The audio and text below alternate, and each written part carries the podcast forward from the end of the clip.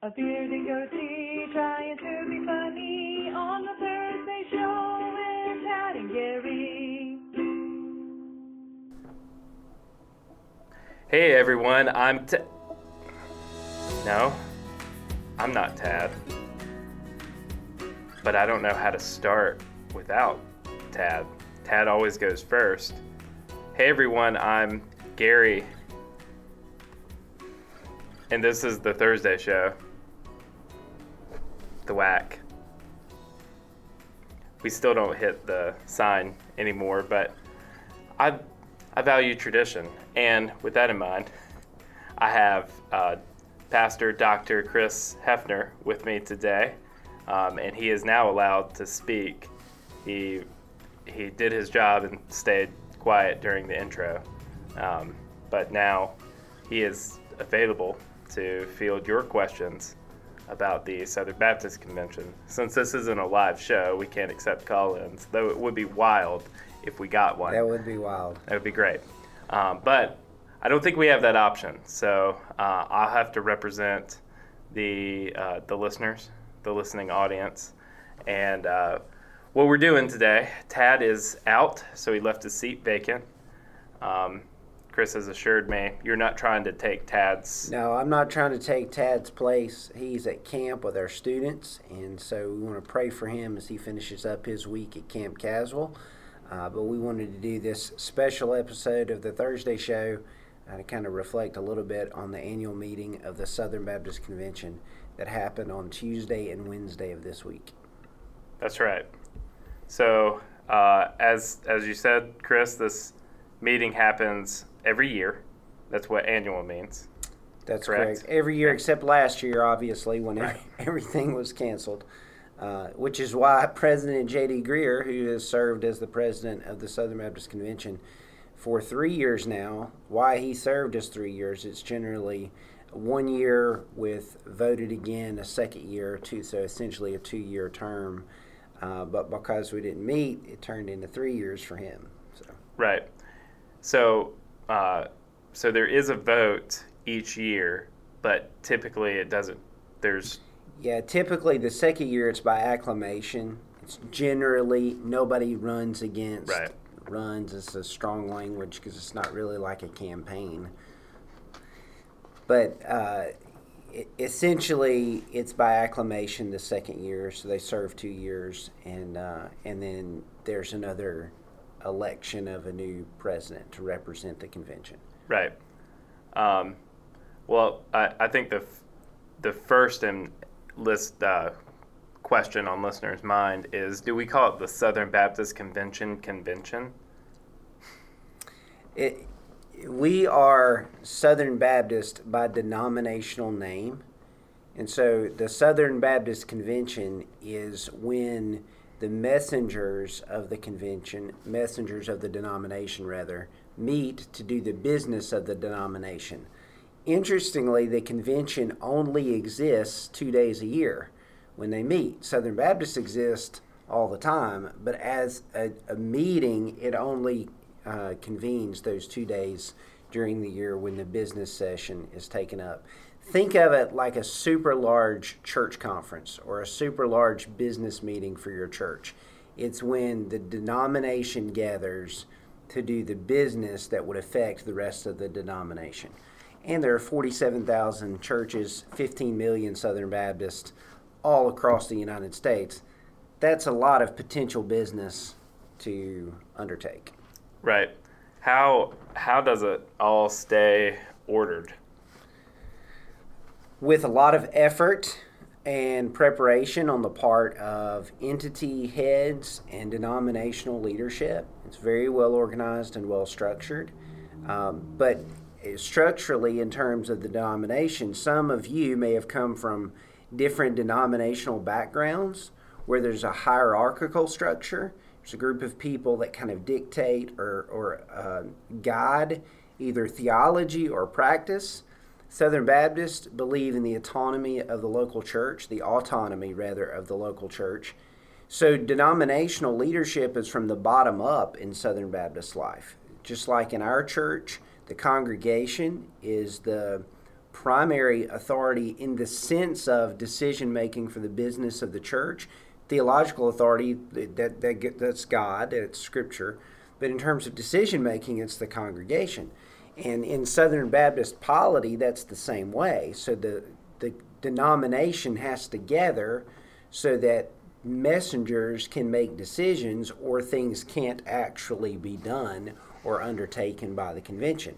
And so the structure and organization of the business session is designed so that messengers can have a voice in the ongoings and the working of the Southern Baptist Convention at its annual meeting. Right.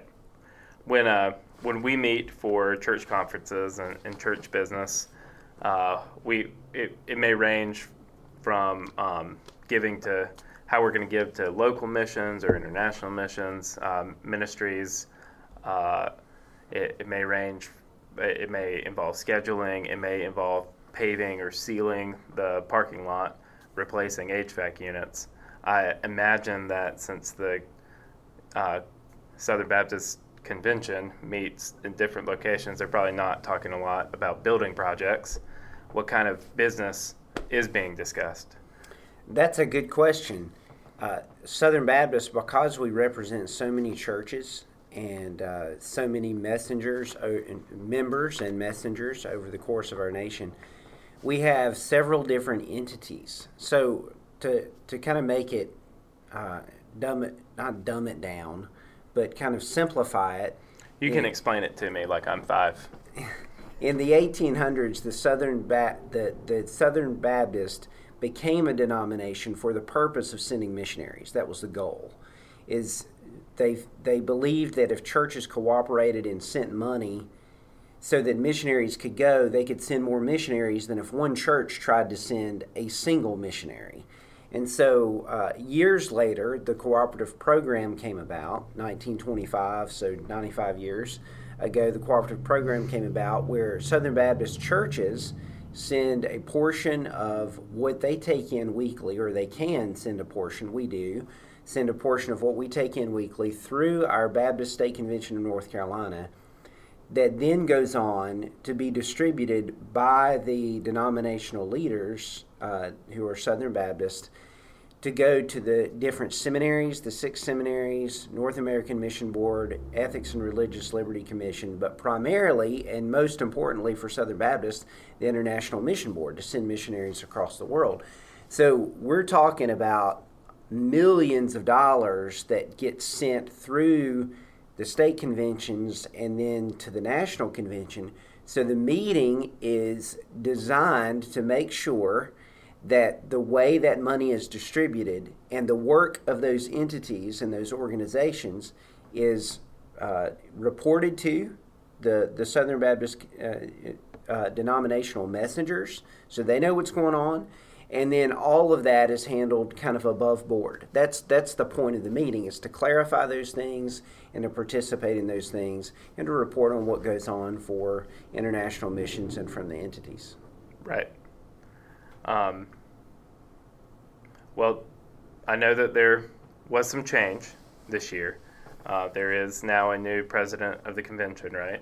And J.D. Greer, I believe, is probably a faithful listener of the Thursday show, so we just want to take a minute to thank him for his 3 years, very unusual years of service as president of the convention.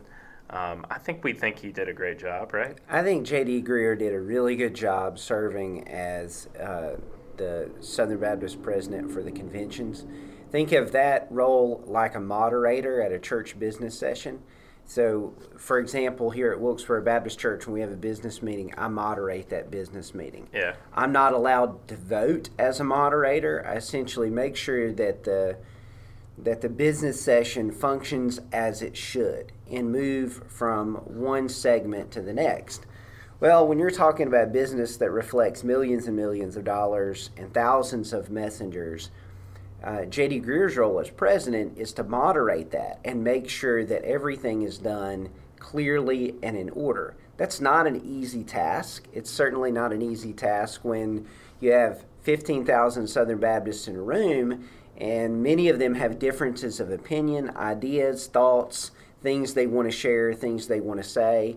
The beauty of a denomination where the structure is bottom up is that anybody who's a messenger can speak to an issue, a motion, a resolution, can offer amendments at the appropriate times. They can speak, but then that needs to be done in a structured, organized way so that there's not chaos. Right. So there are parliamentarians whose job it is to make sure that the convention business is handled according to Robert's Rules of Order.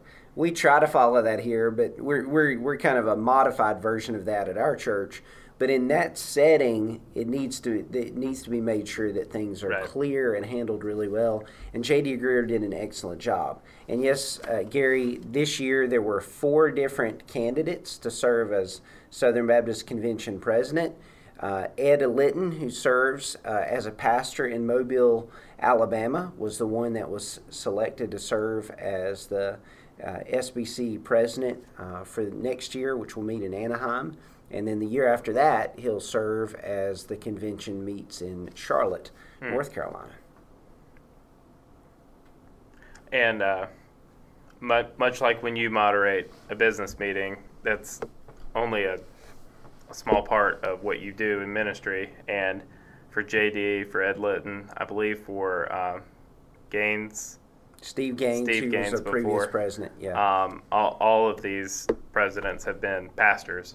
Yes. Or and all of them end up being some kind of key leadership, but their main role, I think that a lot of people just generally believe that J.D. Greer is the SBC president, but that's hardly who he is.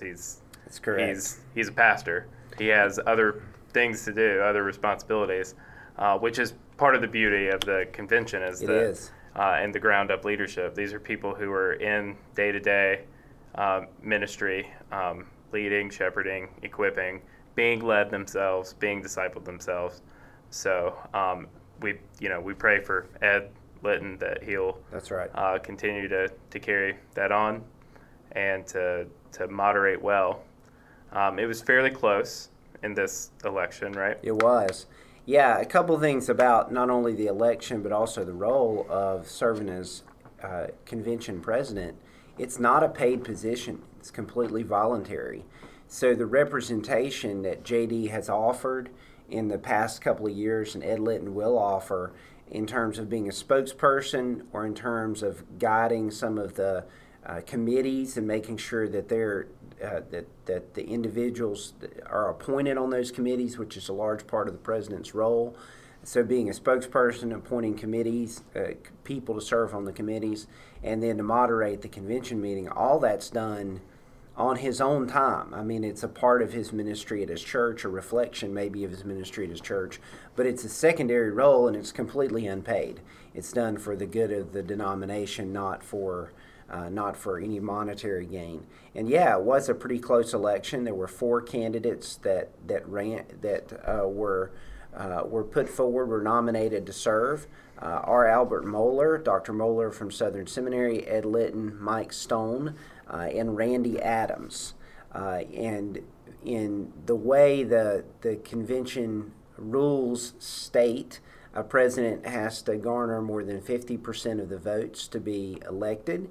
So after the first round of voting, there was not a candidate that had 50% of the votes, so there was a runoff between the 2 highest candidates, which were Ed Litton and Mike Stone, and Ed Litton won with about 52% of the votes after that second runoff. So there's a pretty stark divide in the convention. I would say it this way: Southern Baptists are diverse theologically. We always have been. The Baptist Faith and Message is a pretty clear statement about what we believe and what we think is tremendously important. But if you read through the Baptist Faith and Message, there are a lot of places within the Baptist Faith and Message where there's room for theological diversity. And there are some things that are not included in the Baptist Faith and Message that also are places for theological diversity within how we would interpret Scripture. So Being a Southern Baptist is a big tent, so we're not all going to agree or think alike on every issue. There's nothing wrong with that. That's actually healthy for us as a denomination. And so I think the presidential election this year reflected some of the distinctions on certain theological topics. But I will say this, we are not a liberal convention. That battle was fought and won in the 1980s and early 1990s, and I'm convinced as ever that we are conservative theologically. We hold the inerrancy and sufficiency and authority of Scripture. All the candidates for president did. The entity heads hold those views, what they teach in the seminary classrooms. I went to Southern Seminary. Gary, you went to Southeastern Seminary. You got a conservative theological education, sure. High view of Scripture. I got a conservative theological education, high view of Scripture. And so that promotes our desire to see the nations come to know Jesus, to value what Scripture says. And so we don't have a moderate or a liberal, strong liberal contingent in the convention. And so regardless of what you may have heard or seen in terms of media or social media discussion of the Southern Baptist Convention annual meeting these past few days, we're still conservative. We will be conservative for the foreseeable future. We still have work to do, always have work to do, but we do have a diverse range of positions within that framework of what the Baptist Faith and Message states. Yeah. My next question is twofold.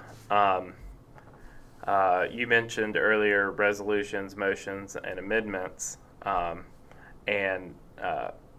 I think the Thursday Show audience wants to know what could possibly be the difference between a motion and a resolution, and you can toss an amendment there as well. And follow up, what kind of motions and resolutions were made? What other business happened besides the president? Sure. Sure. This is the fun part of attending the meeting. Now, I say it's fun. It sounds riveting. It is. It sounds fun. It sounds boring. And if you don't care about the details of it, I guess it could be boring, but it's how the business is done. So a resolution is exactly what it sounds. It sounds like it is a statement of what we believe or what a particular convention meeting believes. Resolutions are not binding. So they're not actionable. They're simply essentially a position statement. Mm-hmm. Whereas this, then we resolve to do this. This is how we're going to handle it. But it's not actionable. Resolutions are important because they declare a particular Southern Baptist Convention annual meeting would stand on, say, the topic of abortion. For example, this year, there was a resolution on race and racial reconciliation as reflected in what Scripture teaches and not what an ideological perspective, say a critical race theory might state. And so the resolution clarified what this meeting believes about racial reconciliation. Another resolution had to do with the Equality Act that has moved into Congress. It's not been passed, enacted into a law, but the Southern Baptist Convention is now on record about what it holds regarding that issue. That's a resolution. A motion is actionable. So motions are presented as recommendations from the Executive Committee of the Southern Baptist Convention or from an entity of the Southern Baptist Convention, or a motion can be presented from the floor. So a messenger can stand up and say, I move that, and that motion is introduced, and then a particular committee will take that motion and determine who should handle it. Should they bring it back to the floor for discussion? Should it be moved to a particular committee or to a particular entity to decide how that motion is handled? The reason for that is it clarifies things, it makes things clean and simple, and then those are brought back. Interestingly, this year, there was a fair amount of controversy related to a motion that was put in place a couple of years ago at the Birmingham meeting of the Southern Baptist Convention.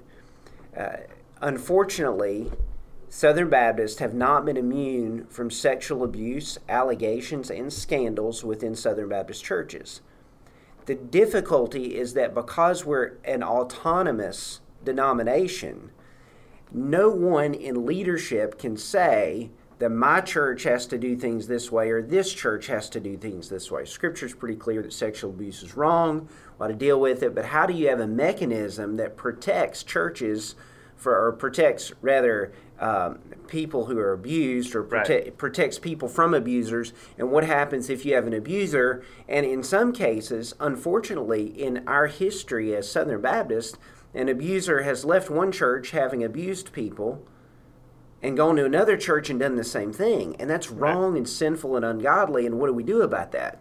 So the convention acted in Birmingham, and the wish of the convention was, if there's a church that has not handled a sexual abuse situation appropriately, has covered it up, or hired someone who's guilty of sexual abuse, then they could be dismissed from the denomination. They would be considered a church not in friendly cooperation anymore with the convention. A great move. Southern Baptists were completely for that. Over the last couple of years, there has been some discrepancy in how that is accomplished. There have been some debates about how that should or should not be handled, all the way up to recent history, just leading up to this particular convention meeting, where there were some allegations about some in leadership not handling those issues appropriately. And so, leading into the convention meeting, the executive committee of the Southern Baptist Convention said that they were going to hire an outside firm to investigate those particular allegations. I respect them for that attempt. The problem is the optics of that. The executive committee is hiring a group to investigate the executive committee. Right. So who's in charge of that? So where the process of Southern Baptist polity came into play at this annual meeting is a motion was put forward on Tuesday that the incoming president select a task force, and that task force would be the group that decided who was going to do this particular investigation into the executive committee. Initially, that motion got kicked back to the executive committee until a messenger stood up and said, I would like the committee on the order of business to be overruled, and the ruling was that if 2/3 of the convention messengers wanted that to be discussed by the convention and not kicked to a committee, it could be overruled. Well, more than 2/3, more like 99% of the convention messengers said, we want to discuss it.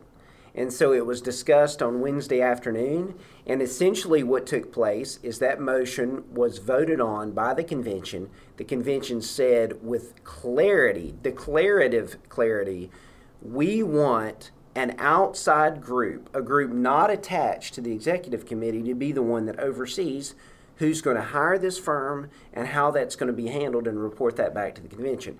It says something great to me as a Southern Baptist pastor, that we as a convention want there not to be sexual abuse in our churches, want there not to be sexual impropriety in our pulpits, in our churches, in our ministries. That's wrong and sinful and of the devil. But if and when there is, we want to handle that with clarity, and we don't want anything hidden.